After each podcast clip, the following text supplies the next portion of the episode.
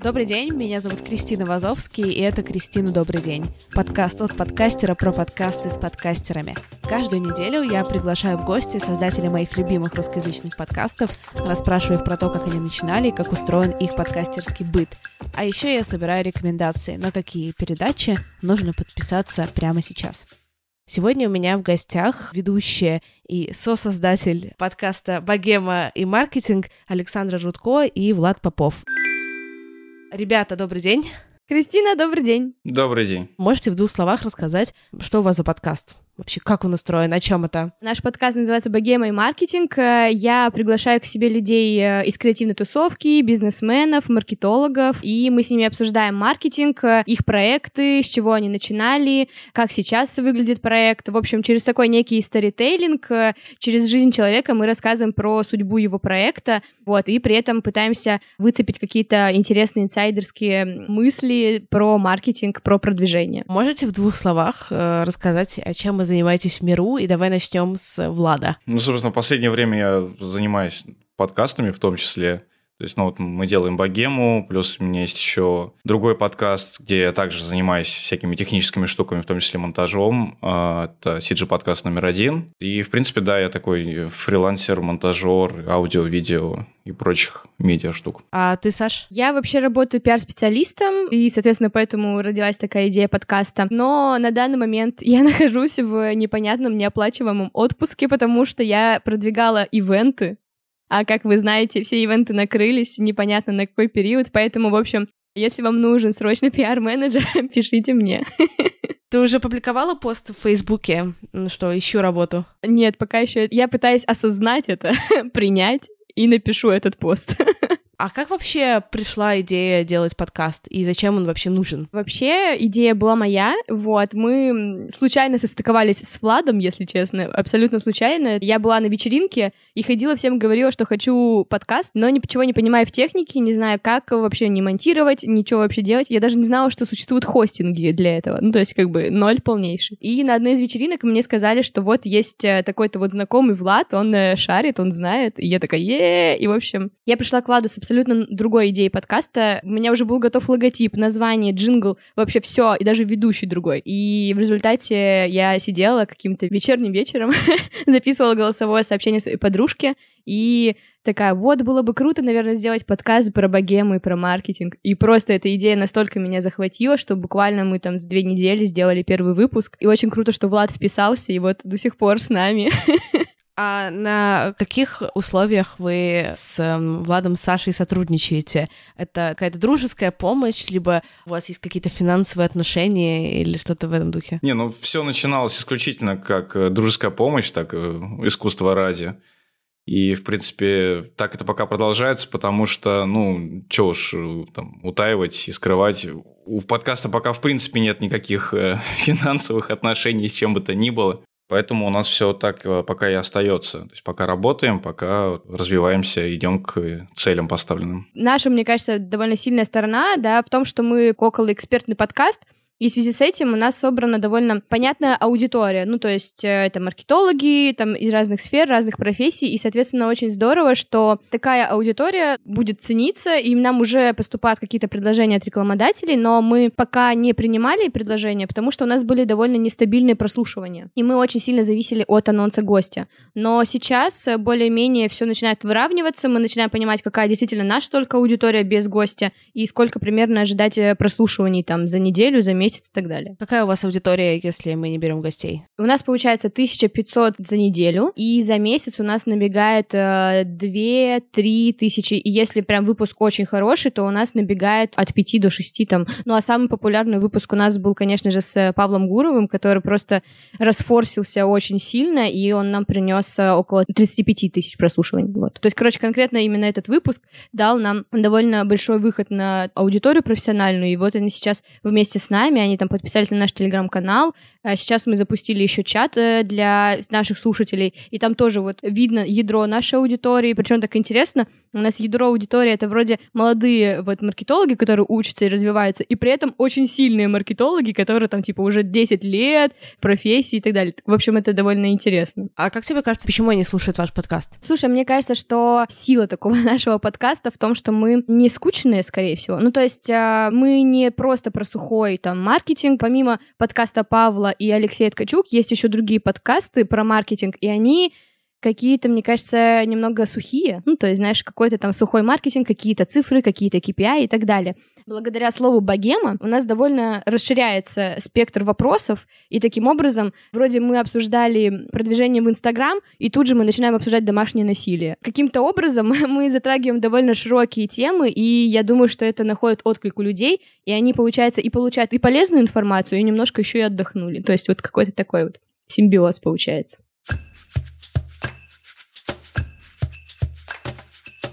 Подкаст — это такая вот арт-форма, можем сказать, да, что вот она состоит из обложки, из там описания, из джинглов, из того, как подкаст собран внутри, из того, каких вы гостей приглашаете. А кто у вас в вашем союзе с Владом за что отвечает? В какой-то степени даже на обложку повлиял так получилось, что я. Да, за что большое спасибо Потому вам. что, да, Саша ко мне пришла сначала с э, каким-то первым вариантом обложки, я ее абсолютно раскритиковал, сказал, что нам нужно ну, все менять, нужно все новое.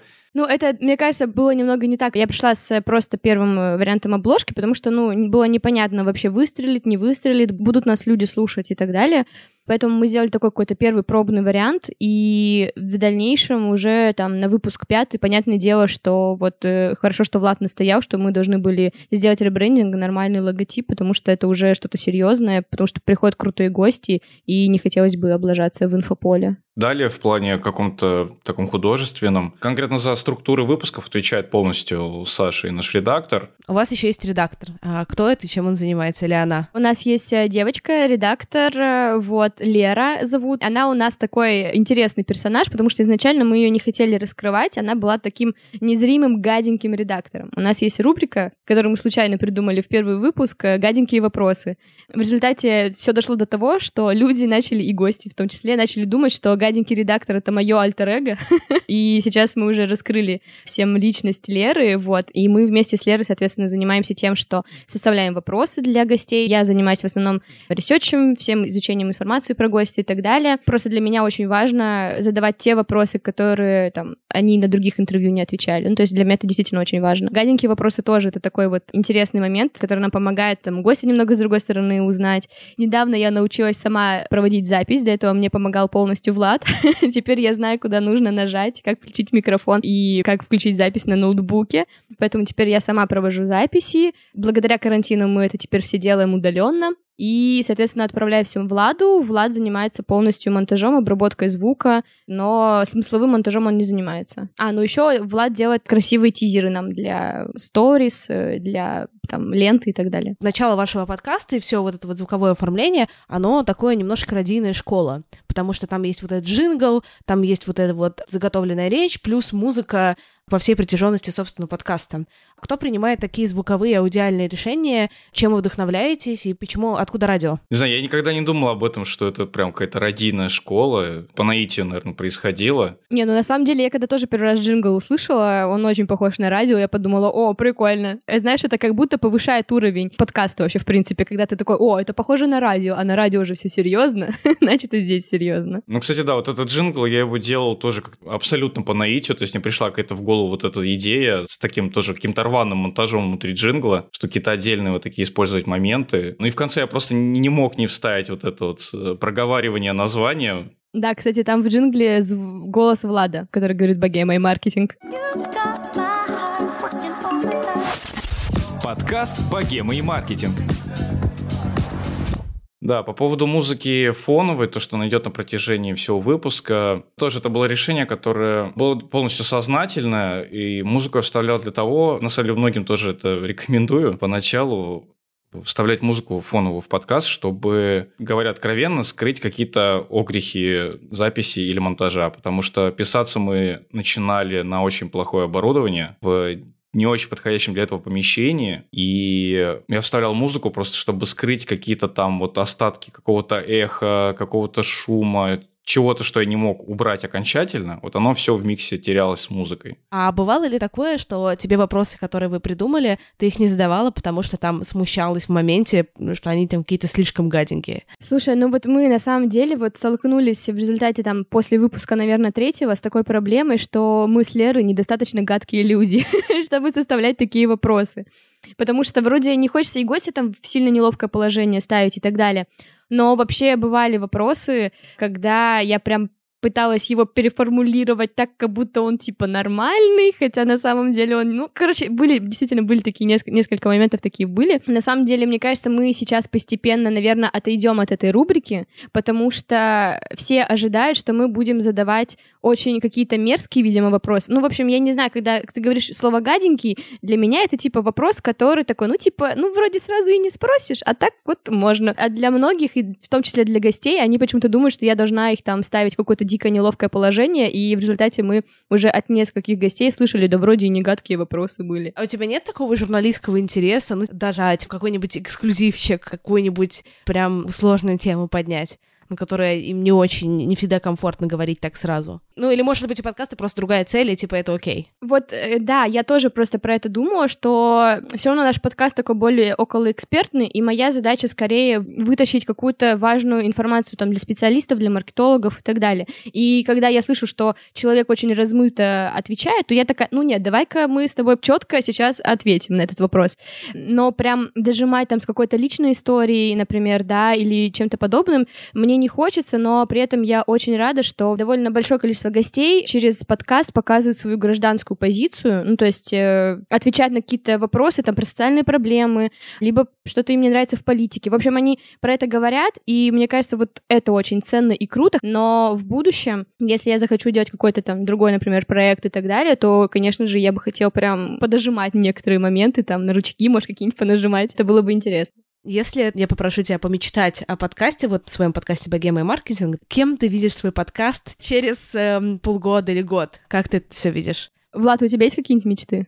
Не, ну, естественно, хотелось бы, чтобы циферки росли, чтобы подкаст развивался, чтобы у нас появлялись какие-то новые, наверное, форматы, потому что, ну, не хочется стоять на месте вот полгода, еще год, еще два года, ну, да, даже уже полгода. Хочется какого-то развития, делать что-то более интересное, да, я полностью поддержу Влада. Действительно, очень хочется, чтобы в результате у нас проект вырос в какой-то медиапроект, возможно, скажем так. Но у меня нет э, задачи становиться блогером по маркетингу. Ну, то есть э, я считаю, что эта ниша занята более экспертными людьми, чем я, вот, которые там уже свою аудиторию имеют и так далее. Моя задача скорее, наверное, создать какое-то комьюнити вокруг подкаста, да, специалистов, которые там, возможно, будут регулярно созваниваться, списываться, может быть, какие-то, не знаю, образовательные вещи туда вставлять представлять. Ну, то есть, э, мне кажется, что будет здорово превратить подкаст в большое комьюнити экспертов, которые будут там и друг друга поддерживать, и общаться, и советоваться. И, конечно же, очень хочется еще несколько форматов попробовать. Сейчас у нас в основном это формат интервью, ну, то есть, как бы пока других нет. Вот, хотелось бы придумать еще несколько таких э, форматов разных и не зависеть от гостя. Ну, то есть сейчас к нам приходят слушать, потому что крутой гость. А хочется, чтобы к нам приходили слушать, потому что мы клевые и гость клевый. Конечно же, есть такая аудитория, которая нас любит, да, конкретно там за наши вопросы, там, за мое какое-то ведение подкаста, но хочется, чтобы таких людей было больше, и люди привыкали в первую очередь к нам, а не к только гостю.